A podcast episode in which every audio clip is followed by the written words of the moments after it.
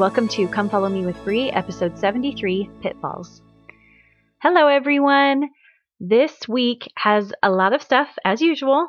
I feel like this Old Testament stuff, the Old Testament is just so big that they pack a lot of stories into into each week. And so for this week, we have two huge giant stories. We have the story of Noah's Ark and we have the story of the Tower of Babel. And actually, I tried to look up exactly how to pronounce it because I've heard it both ways of Tower of Babel and Tower of Babel. And apparently, the British English pronunciation is Tower of Babel, and the American pronunciation is Tower of Babel. so I don't know why we decided to say it differently. It seems like a word we probably could both agree on. Um, I'm going to say Tower of Babel because I feel like that's what comes most natural, naturally to me. And also, it's kind of a fun play on words because eventually their language was confounded. And we all know what babbling means it means incoherent speech. So I'm going to call it the Tower of Babel. So, what we are going to focus on is the pitfalls of the people of that time and that they are literally the exact same pitfalls that we deal with now. Now, I'm going to encourage you to read this in detail, but I'm going to give you a brief summary of both. So, Noah was called to preach the gospel to the people, and we saw this last week in Enoch's vision, warning them that they would be destroyed if they didn't repent. And guess how long he preached? I guess in my mind, I always imagined he preached for like five years or something and built the ark and then it happened. He preached for 120 years. That's a good reminder that sometimes in the scriptures, when it says soon, it means something different than what soon might mean in our minds. Imagine preaching for 120 years and how silly you could choose to feel as the years roll by and nothing happens. How you could start to doubt yourself like, maybe this isn't really true. Maybe I'm crazy. Maybe I'm hallucinating. Do you think that maybe the early pioneers thought that? Because we know that they thought during the time of Joseph Smith, they thought that the second coming was soon when really soon doesn't necessarily mean right then during their time. And even now, I think a lot of us think that the second coming isn't all that far off relative to time in general. But we, we just don't know because the term soon can mean a lot of different things for the Lord. It could mean, it could mean soon, like soon the way we think of soon, but soon could be in 50 years or 100 years. So it's just interesting to, to think about how long of a time that is when the Lord said he was going to destroy the people and that Noah needed to tell them to repent. And there still was 120 years before that flood actually came. So, something cool that I learned that I didn't know before Noah is the angel Gabriel, the same Gabriel that told Mary that she was going to give birth to the Savior. Isn't that so cool? I maybe all of you knew that. I don't know how I didn't know that, but I didn't. Anyhow, so the people mock him and try to kill him, and he builds an ark according to the measurements that the Lord has given him. And the Lord commands the animals to go to Noah and they enter the ark. And Noah enters the ark with his wife and his three sons and their wives. And the great flood overtakes the earth. So, my question always when I read this story, I just would, I'm just so excited again to find something that I just don't understand because I know eventually we will understand. But in my mind, I'm like, how? I mean, I know it was a big boat, but how did all of the animals fit on there? Was, was this literal? Did Heavenly Father, like I was imagining like the Harry Potter tent, you know, the one where you, uh, they're going to the Quidditch World Cup and they go, you go in the tent and it's just way bigger inside than it appears from the outside. So like, is there some sort of like Heavenly Father magic going on inside that ark that made them all fit? I don't know. Somehow it worked. Uh, but it's always just interesting to think about.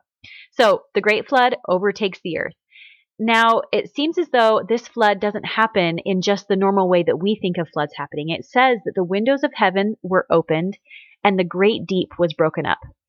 John Taylor said, I would like to know by what known law the immersion of the globe could be accomplished. It is explained here in a few words. The windows of heaven were opened. That is, the waters that exist throughout the space surrounding the earth, from whence came these clouds when the rain descends. That was one cause. Another cause was the foundations of the great deep were broken up. That is something beyond the ocean, something outside the seas.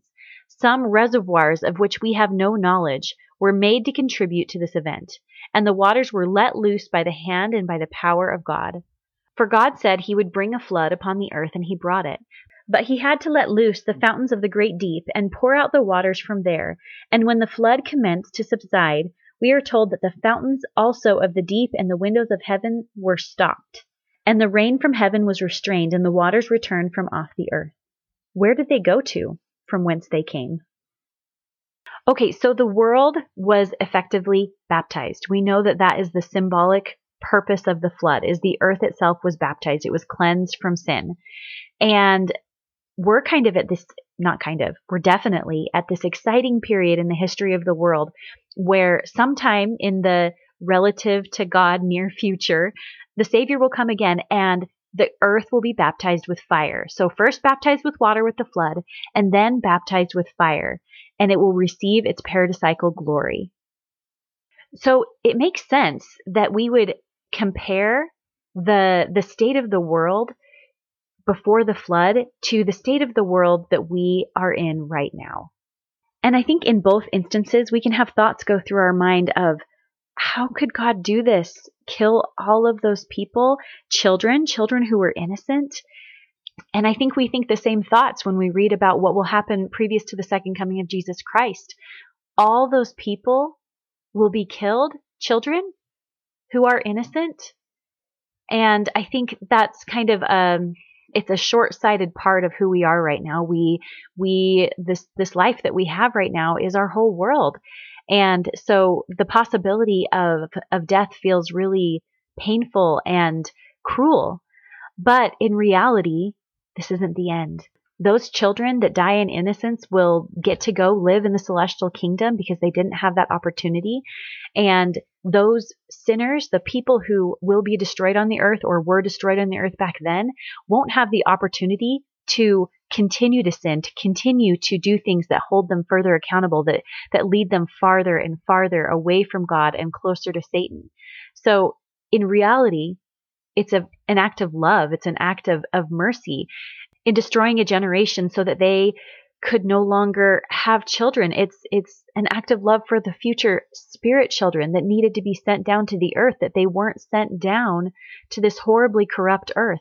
And I think that often when I think about where our world is right now, I think eventually, I don't know exactly when we will get to that point, but eventually the Lord will not be willing to send down any more spirits to a world that is so wicked where they won't have a chance anymore. And that's when that destruction will come, is when the Lord feels that we are at that point. And of course, that also means that all the prophecy will have been fulfilled. But I'm pretty sure, actually, I know that both of those things will coincide. Okay, so to get back to the story of Noah, you know the basics of the rest of the story. The flood comes, everyone who is on the earth is killed except for Noah and his family. Noah sends out a dove a few times, and eventually the dove bring, brings back an olive branch, and Noah knows that that the earth is again dry and it's safe to come out. So, all right, I want to go on now to the Tower of Babel, just to give you a brief summary before we talk about what I really want to get to. This happened some significant amount of time after the flood, but still within Noah's lifetime, since we know that Noah lived another 349 years after the flood. The leader of the kingdom of Babel was Nimrod, and he was the grandson of Noah's son Ham, which that name makes me giggle, and actually also the name Nimrod. Both of them are funny names. so it describes Nimrod as a mighty hunter, and he was definitely not known of as a good guy. And at the time of Nimrod and Noah, the earth spoke one language. And if you remember, we have an account of people that lived in the area of this kingdom, the Jaredites. We read in the Book of Mormon that Jared and Mahonri Moriancumer, who is referred to as the brother of Jared in the Book of Mormon, asked the Lord to spare them and their families from what is to come. And the Lord does spare them. He doesn't confound their language, and he does some very unique things to help them cross the ocean to the promised land. So this people of Nimrod decide to build a tower to reach heaven. They wanted to show, and I don't know if they were like symbolically trying to get to heaven. I don't really know what they thought they could do, but they wanted to show that they didn't need God, that they didn't need a savior, that they could do it themselves.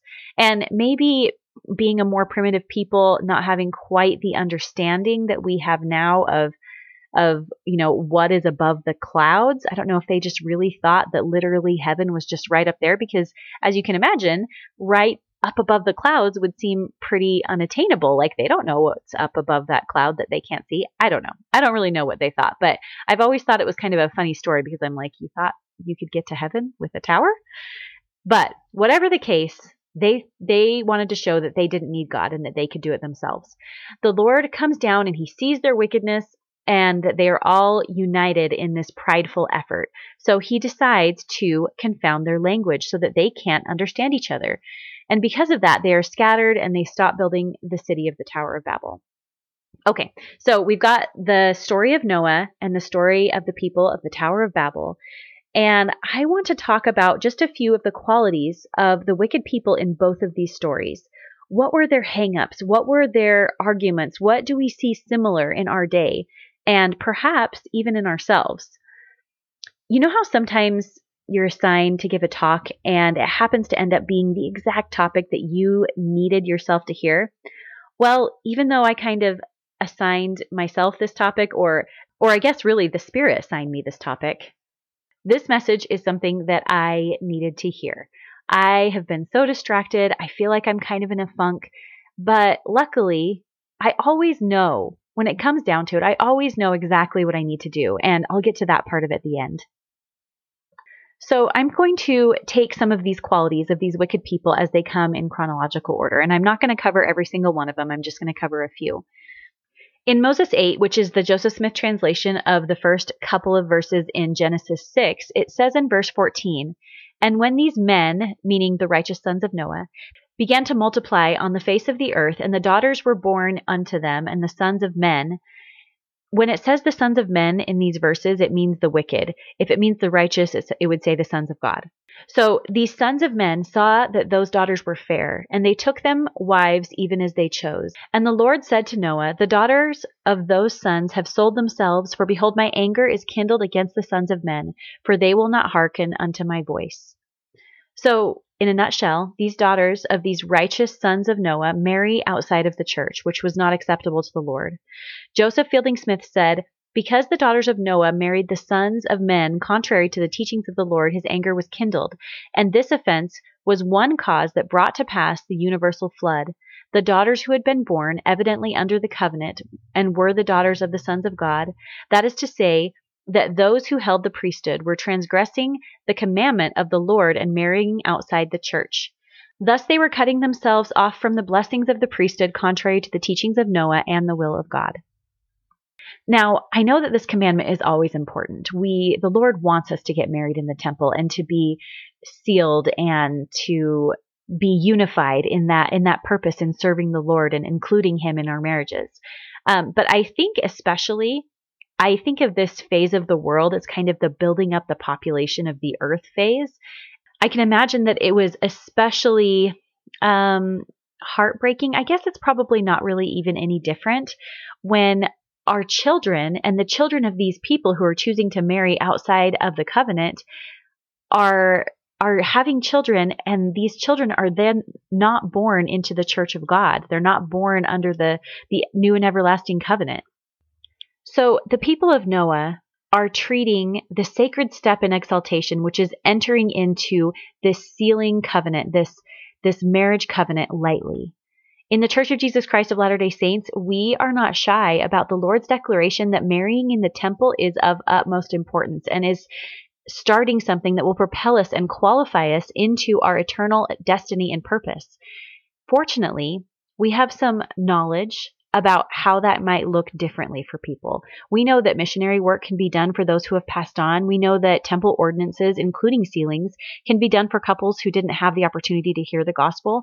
We know that those righteous people who have done what they can, but either don't have the opportunity or have some other obstacle beyond their control to marry in this life will have that opportunity to have those blessings available to them in the next life. That being said, I think it's important to note that this is the first sin mentioned before the great flood, treating marriage lightly. And I think that that's a pretty good indicator that the Lord has strong feelings about marriage and its importance.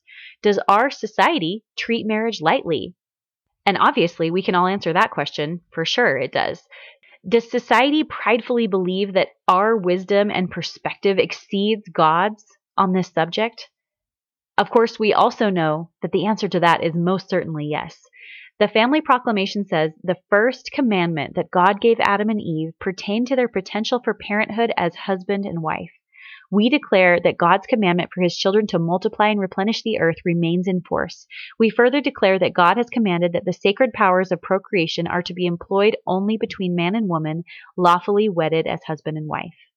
So, as I'm thinking about this, I'm thinking, how does this apply to me? Because I am someone who has gotten married in the temple and I have a temple marriage.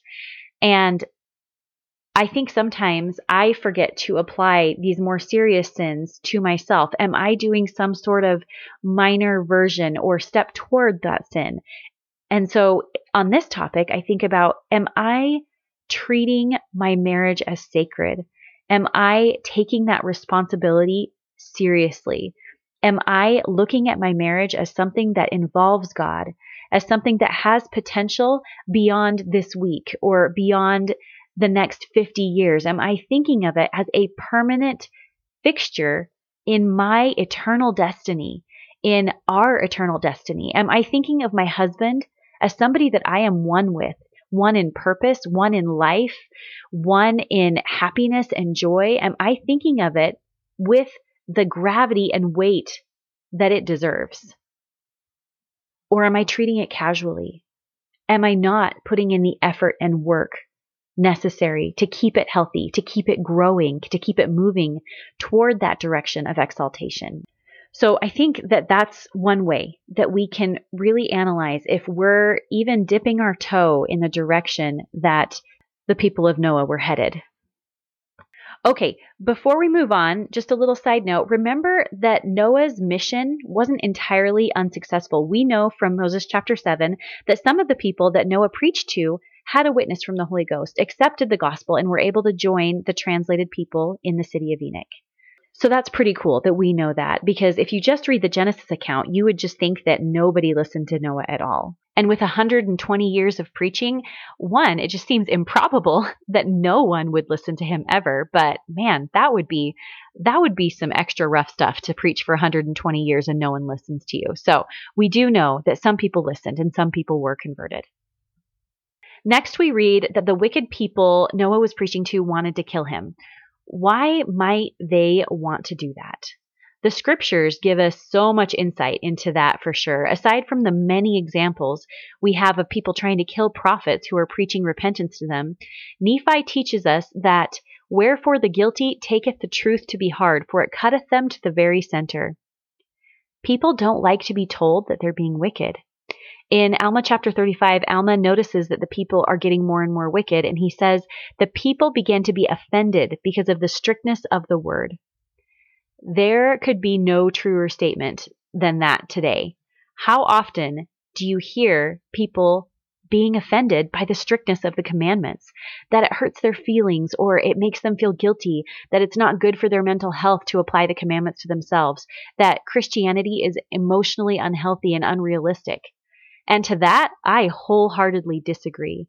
The gospel of Jesus Christ is love and peace, all of it. Even the parts that are hard for us to hear sometimes when they're hitting a particular nerve because we struggle with something. Then enters Satan. So that would be my argument. Where it becomes emotionally unhealthy and unrealistic, that is where Satan has come in. That is where Satan has entered the equation and made it unhealthy and unrealistic. It's Satan that tricks us into thinking that our struggles are too much for the Savior. It's Satan who wants to heap shame on us. Guilt is a healthy reaction to violating God's laws, but that righteous guilt remembers that the Savior already atoned for it all, that we can cast our burdens on the Lord, and He doesn't want us to keep it. He wants our willing and humble hearts. And when we let Him take those burdens, He can make us whole again. He takes the guilt for that sin. It doesn't mean that He removes all of our trials and our temptations, but it means that He's there with you in them, giving you strength to be better than you were yesterday. It means that He's there with you to forgive you again as you imperfectly move forward, giving it effort.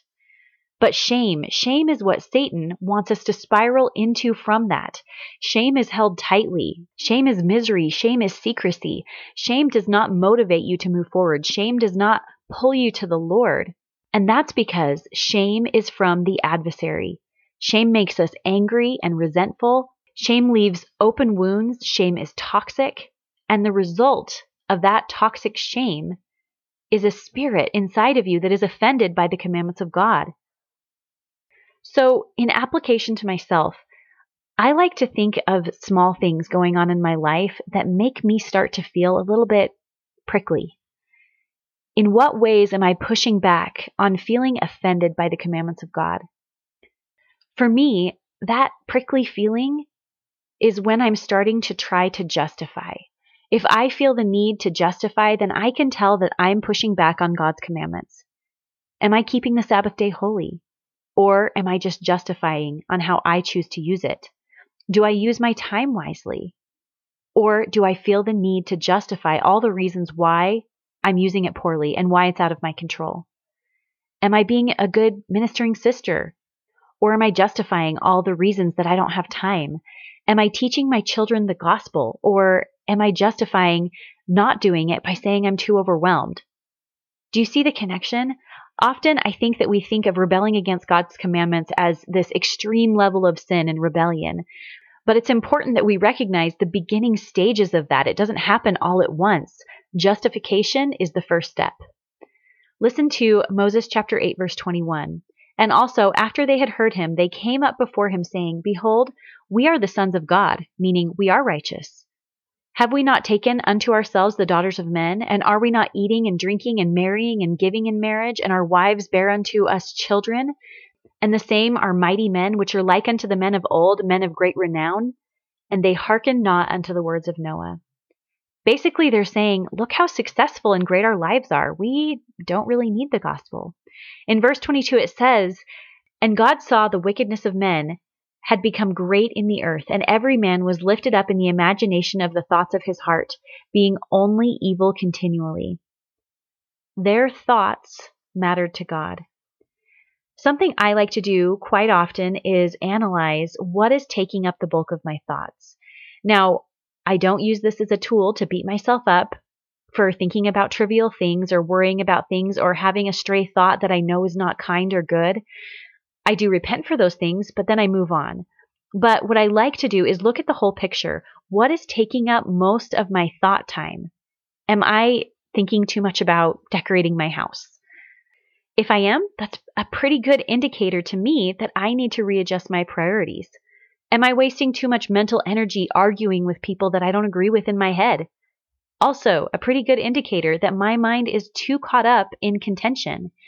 What I want to see and what I hope to see when I self analyze is that my mind is primarily focused on good and virtuous and pure things, things that Heavenly Father wants me to focus on. Our thoughts matter because our thoughts affect our spirit and then in turn affect our actions. Now, this topic of thoughts is one that I am particularly sensitive to. I have a daughter who has OCD, and her thoughts are a real struggle for her. Her brain gets stuck on certain thoughts, and so, as I say these things, I think that there are varying degrees to which people are naturally able to control their own thoughts and control and let go of the guilt that comes along with those thoughts. So, being able to be in the driver's seat of your own thoughts may come easy for you, or it may be more difficult for you. And that's a challenge that I promise that I know the Lord can help you with. All right, the last thing I want to talk about is the primary sin that the people who built the Tower of Babel were committing. They were stating their independence from God. They could get into heaven without Him. So I was thinking about how this applies so perfectly to our day. There is a lot of self help talk out there right now, a lot of talk about emotional emotional health, emotional healing, um, about self love, self compassion and that's great. But what I want to talk to you about is a message that I've talked about before, and it's the message of you are enough.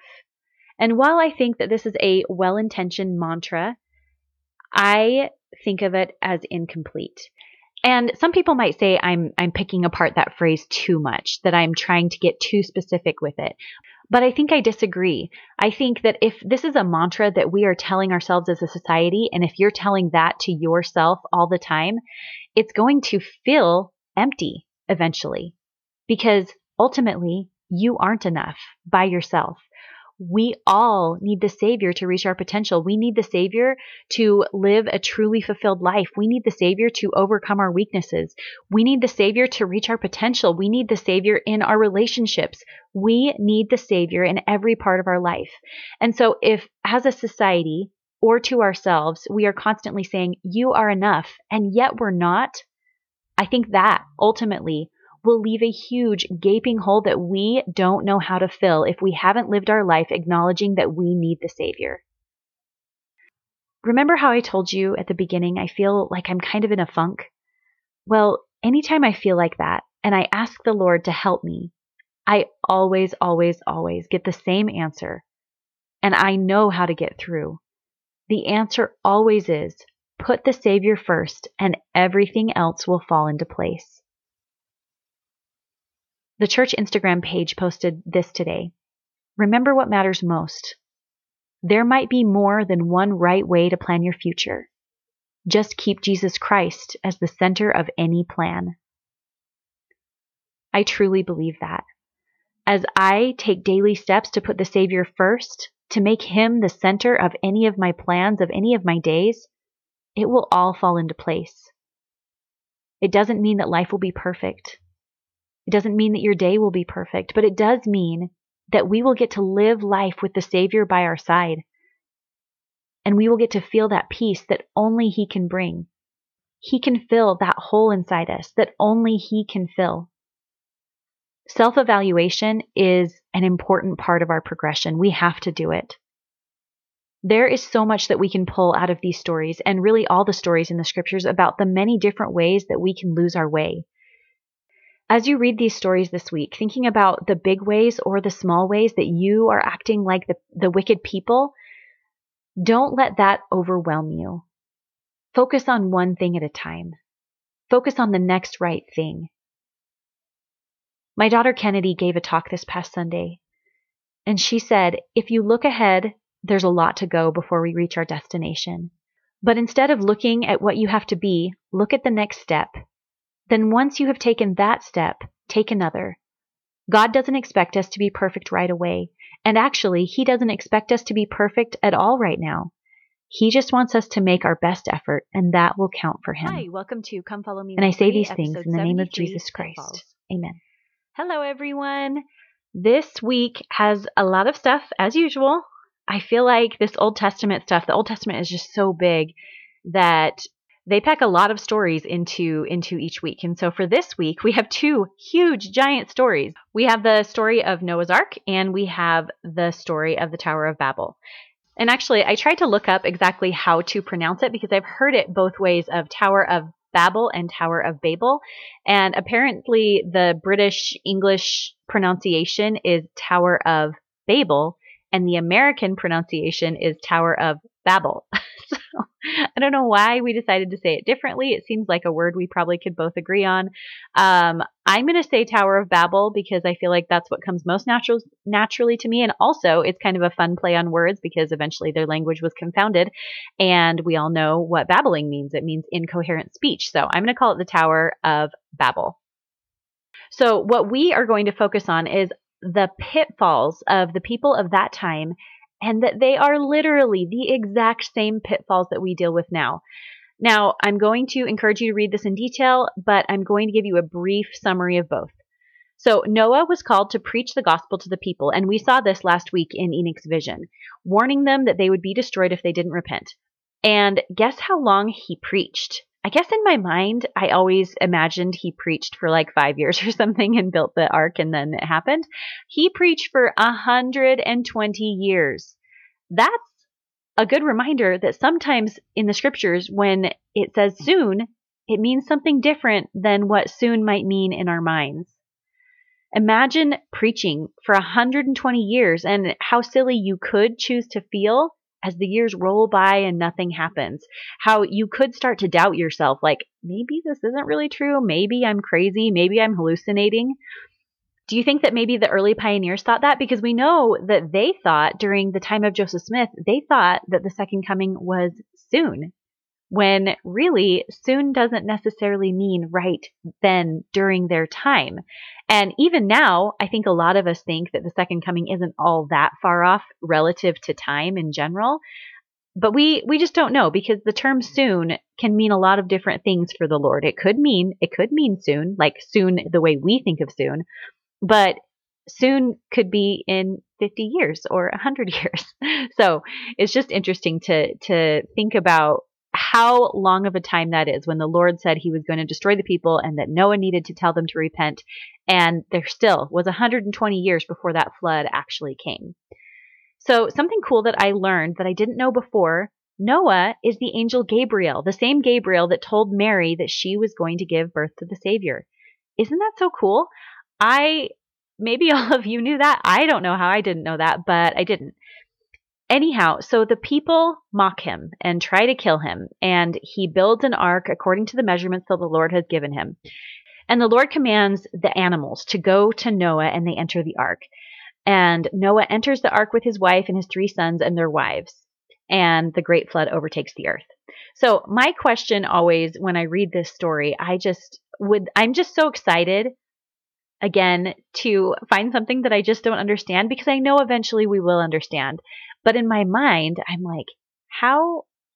I mean, I know it was a big boat, but how did all of the animals fit on there? Was this literal? Did Heavenly Father, like I was imagining like the Harry Potter tent, you know, the one where you, uh, they're going to the Quidditch World Cup and they go, you go in the tent and it's just way bigger inside than it appears from the outside. So like, is there some sort of like Heavenly Father magic going on inside that ark that made them all fit? I don't know. Somehow it worked. Uh, but it's always just interesting to think about. So the Great Flood overtakes the earth.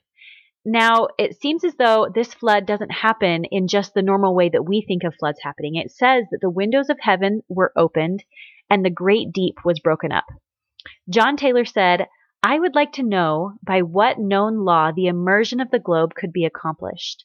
It is explained here in a few words. The windows of heaven were opened. That is, the waters that exist throughout the space surrounding the earth, from whence came these clouds when the rain descends. That was one cause. Another cause was the foundations of the great deep were broken up. That is something beyond the ocean, something outside the seas. Some reservoirs of which we have no knowledge were made to contribute to this event, and the waters were let loose by the hand and by the power of God. For God said he would bring a flood upon the earth, and he brought it. But he had to let loose the fountains of the great deep and pour out the waters from there.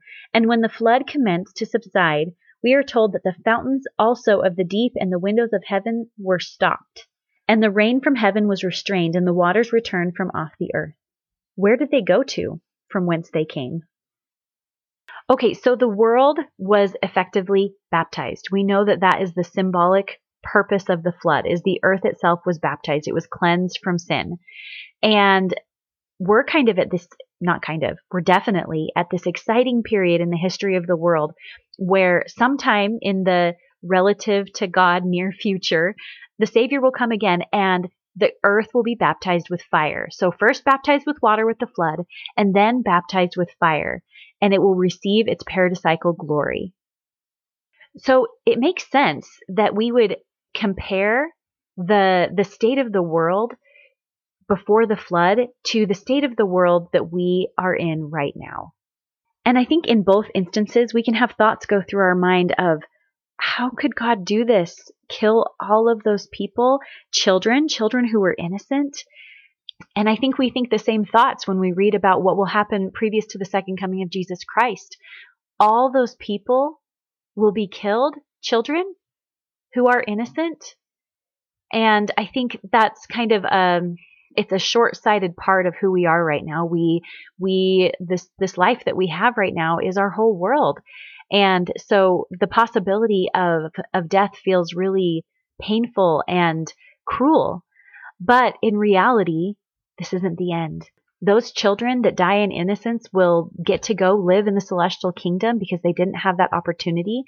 And those sinners, the people who will be destroyed on the earth or were destroyed on the earth back then, won't have the opportunity to continue to sin, to continue to do things that hold them further accountable, that, that lead them farther and farther away from God and closer to Satan.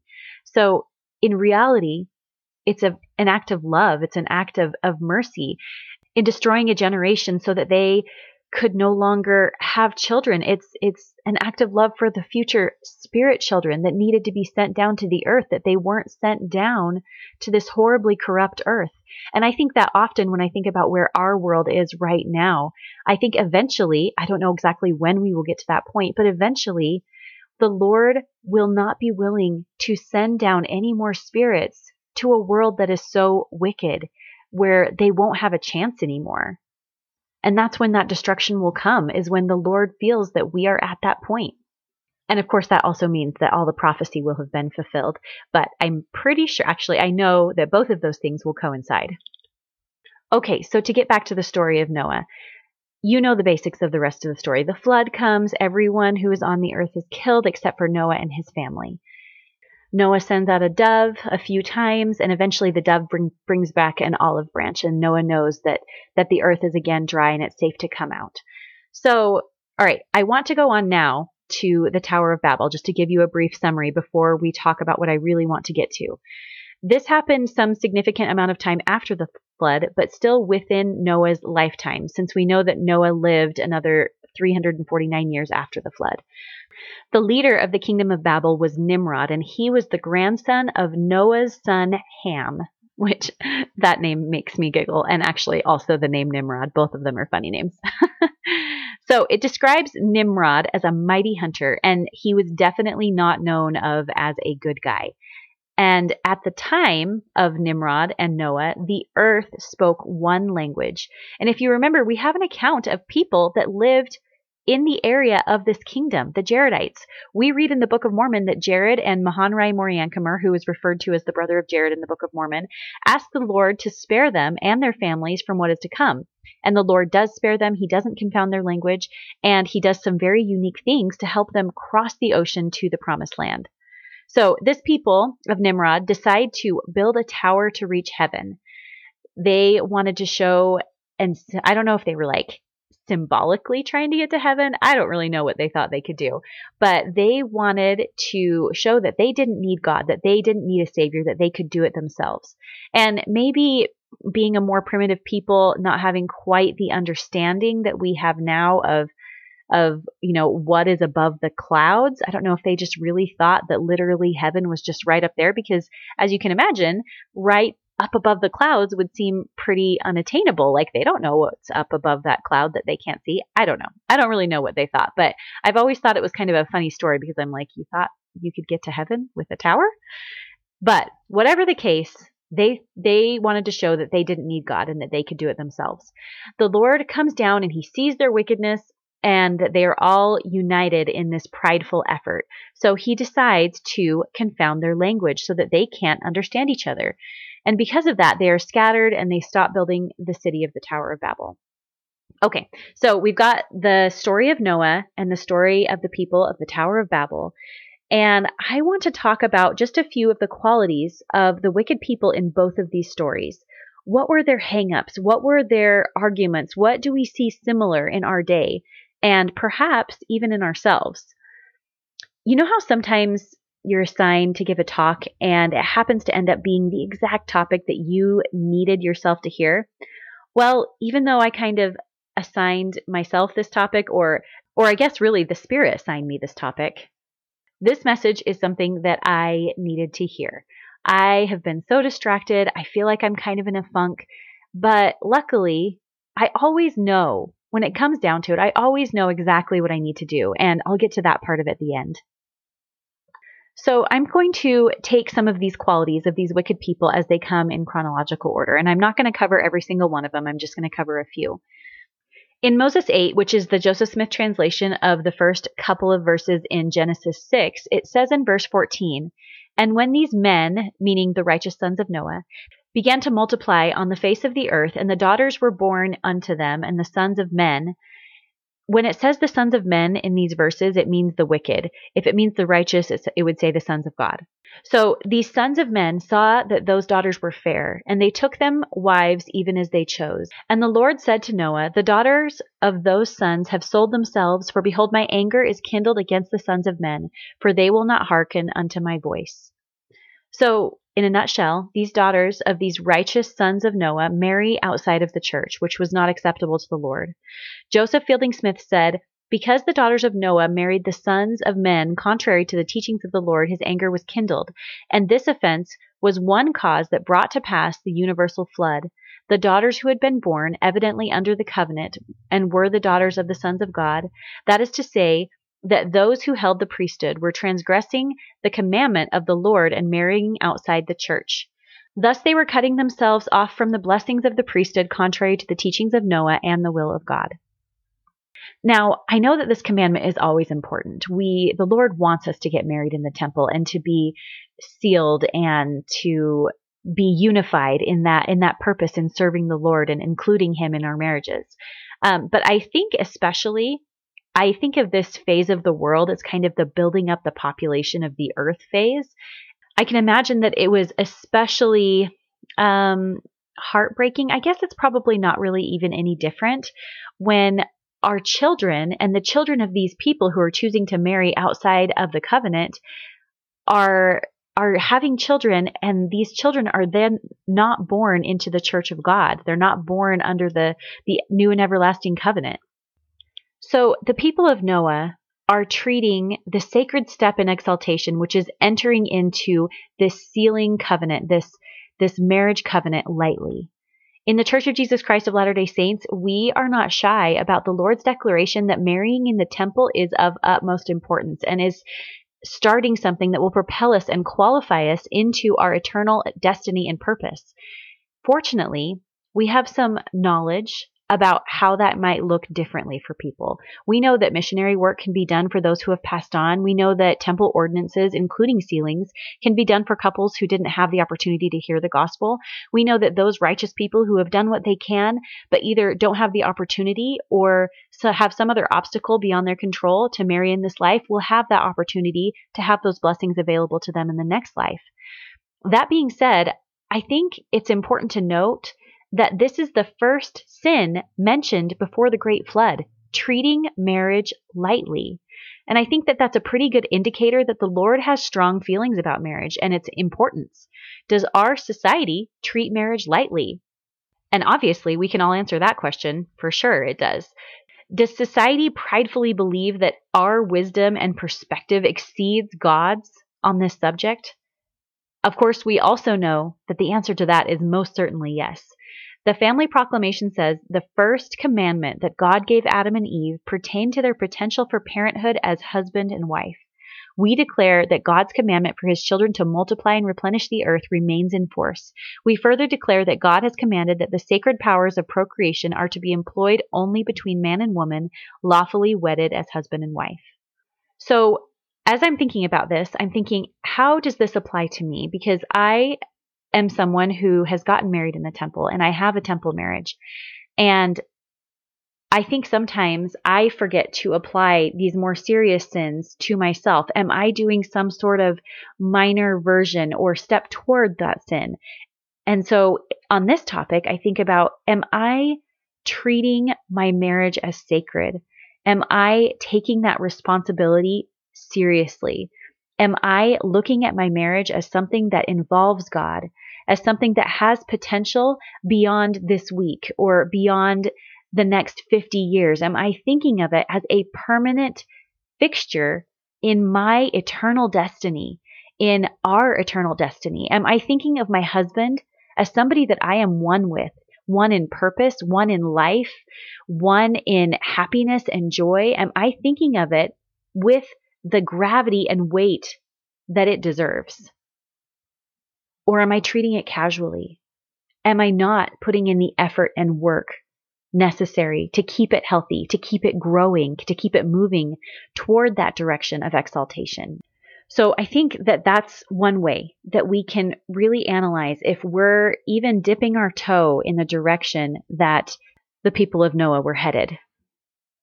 Okay, before we move on, just a little side note. Remember that Noah's mission wasn't entirely unsuccessful. We know from Moses chapter 7 that some of the people that Noah preached to had a witness from the Holy Ghost, accepted the gospel, and were able to join the translated people in the city of Enoch. So that's pretty cool that we know that because if you just read the Genesis account, you would just think that nobody listened to Noah at all. And with 120 years of preaching, one, it just seems improbable that no one would listen to him ever, but man, that would be that would be some extra rough stuff to preach for 120 years and no one listens to you. So, we do know that some people listened and some people were converted. Next, we read that the wicked people Noah was preaching to wanted to kill him. Why might they want to do that? The scriptures give us so much insight into that for sure. Aside from the many examples we have of people trying to kill prophets who are preaching repentance to them, Nephi teaches us that wherefore the guilty taketh the truth to be hard, for it cutteth them to the very center. People don't like to be told that they're being wicked. In Alma chapter 35, Alma notices that the people are getting more and more wicked, and he says, The people began to be offended because of the strictness of the word. There could be no truer statement than that today. How often do you hear people being offended by the strictness of the commandments, that it hurts their feelings or it makes them feel guilty, that it's not good for their mental health to apply the commandments to themselves, that Christianity is emotionally unhealthy and unrealistic. And to that, I wholeheartedly disagree. The gospel of Jesus Christ is love and peace, all of it. Even the parts that are hard for us to hear sometimes when they're hitting a particular nerve because we struggle with something. Then enters Satan. So that would be my argument. Where it becomes emotionally unhealthy and unrealistic, that is where Satan has come in. That is where Satan has entered the equation and made it unhealthy and unrealistic. It's Satan that tricks us into thinking that our struggles are too much for the Savior. It's Satan who wants to heap shame on us. Guilt is a healthy reaction to violating God's laws, but that righteous guilt remembers that the Savior already atoned for it all, that we can cast our burdens on the Lord, and He doesn't want us to keep it. He wants our willing and humble hearts. And when we let Him take those burdens, He can make us whole again. He takes the guilt for that sin. It doesn't mean that He removes all of our trials and our temptations, but it means that He's there with you in them, giving you strength to be better than you were yesterday. It means that He's there with you to forgive you again as you imperfectly move forward, giving it effort. But shame, shame is what Satan wants us to spiral into from that. Shame is held tightly. Shame is misery. Shame is secrecy. Shame does not motivate you to move forward. Shame does not pull you to the Lord. And that's because shame is from the adversary. Shame makes us angry and resentful. Shame leaves open wounds. Shame is toxic. And the result of that toxic shame is a spirit inside of you that is offended by the commandments of God. So, in application to myself, I like to think of small things going on in my life that make me start to feel a little bit prickly, in what ways am I pushing back on feeling offended by the commandments of God? For me, that prickly feeling is when I'm starting to try to justify. If I feel the need to justify, then I can tell that I'm pushing back on God's commandments. Am I keeping the Sabbath day holy? Or am I just justifying on how I choose to use it? Do I use my time wisely? Or do I feel the need to justify all the reasons why I'm using it poorly and why it's out of my control? Am I being a good ministering sister? Or am I justifying all the reasons that I don't have time? Am I teaching my children the gospel? Or am I justifying not doing it by saying I'm too overwhelmed? Do you see the connection? Often I think that we think of rebelling against God's commandments as this extreme level of sin and rebellion. But it's important that we recognize the beginning stages of that. It doesn't happen all at once. Justification is the first step. Listen to Moses chapter 8 verse 21. And also, after they had heard him, they came up before him saying, Behold, we are the sons of God, meaning we are righteous. Have we not taken unto ourselves the daughters of men? And are we not eating and drinking and marrying and giving in marriage? And our wives bear unto us children? And the same are mighty men, which are like unto the men of old, men of great renown? And they hearken not unto the words of Noah. Basically, they're saying, look how successful and great our lives are. We don't really need the gospel. In verse 22, it says, And God saw the wickedness of men had become great in the earth, and every man was lifted up in the imagination of the thoughts of his heart, being only evil continually. Their thoughts mattered to God. Something I like to do quite often is analyze what is taking up the bulk of my thoughts. Now, I don't use this as a tool to beat myself up for thinking about trivial things or worrying about things or having a stray thought that I know is not kind or good. I do repent for those things, but then I move on. But what I like to do is look at the whole picture. What is taking up most of my thought time? Am I thinking too much about decorating my house? If I am, that's a pretty good indicator to me that I need to readjust my priorities. Am I wasting too much mental energy arguing with people that I don't agree with in my head? Also, a pretty good indicator that my mind is too caught up in contention. What I want to see, and what I hope to see when I self analyze, is that my mind is primarily focused on good and virtuous and pure things, things that Heavenly Father wants me to focus on. Our thoughts matter because our thoughts affect our spirit and then in turn affect our actions. Now, this topic of thoughts is one that I am particularly sensitive to. I have a daughter who has OCD, and her thoughts are a real struggle for her. Her brain gets stuck on certain thoughts. And so, as I say these things, I think that there are varying degrees to which people are naturally able to control their own thoughts and control and let go of the guilt that comes along with those thoughts. So, being able to be in the driver's seat of your own thoughts may come easy for you, or it may be more difficult for you. And that's a challenge that I promise that I know the Lord can help you with. All right, the last thing I want to talk about is the primary sin that the people who built the Tower of Babel were committing. They were stating their independence from God. They could get into heaven without Him. So I was thinking about how this applies so perfectly to our day there is a lot of self-help talk out there right now. A lot of talk about emotional emotional health, emotional healing, um, about self-love, self-compassion, and that's great. But what I want to talk to you about is a message that I've talked about before, and it's the message of you are enough.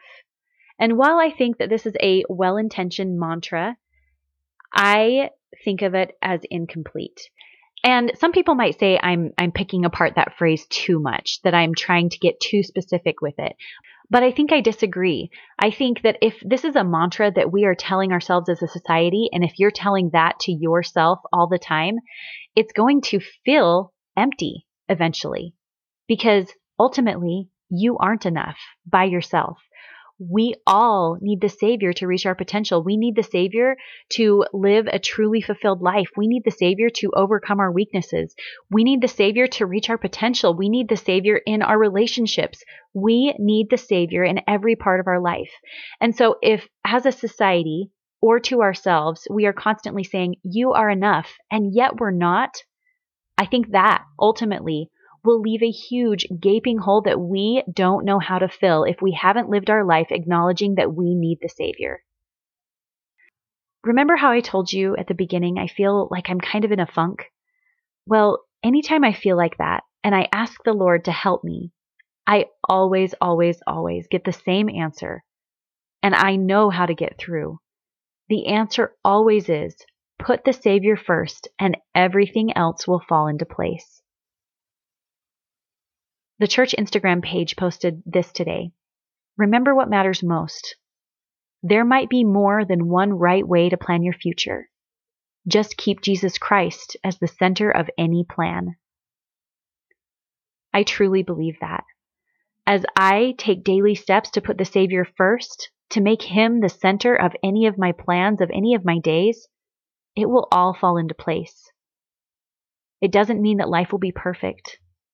It doesn't mean that your day will be perfect, but it does mean that we will get to live life with the Savior by our side. and we will get to feel that peace that only He can bring. He can fill that hole inside us that only He can fill. Self evaluation is an important part of our progression. We have to do it. There is so much that we can pull out of these stories, and really all the stories in the scriptures about the many different ways that we can lose our way. As you read these stories this week, thinking about the big ways or the small ways that you are acting like the, the wicked people, don't let that overwhelm you. Focus on one thing at a time. Focus on the next right thing. My daughter Kennedy gave a talk this past Sunday, and she said, if you look ahead, there's a lot to go before we reach our destination. But instead of looking at what you have to be, look at the next step. Then once you have taken that step, take another. God doesn't expect us to be perfect right away. And actually, He doesn't expect us to be perfect at all right now. He just wants us to make our best effort, and that will count for Him. And I say these things in the name of Jesus Christ. Amen.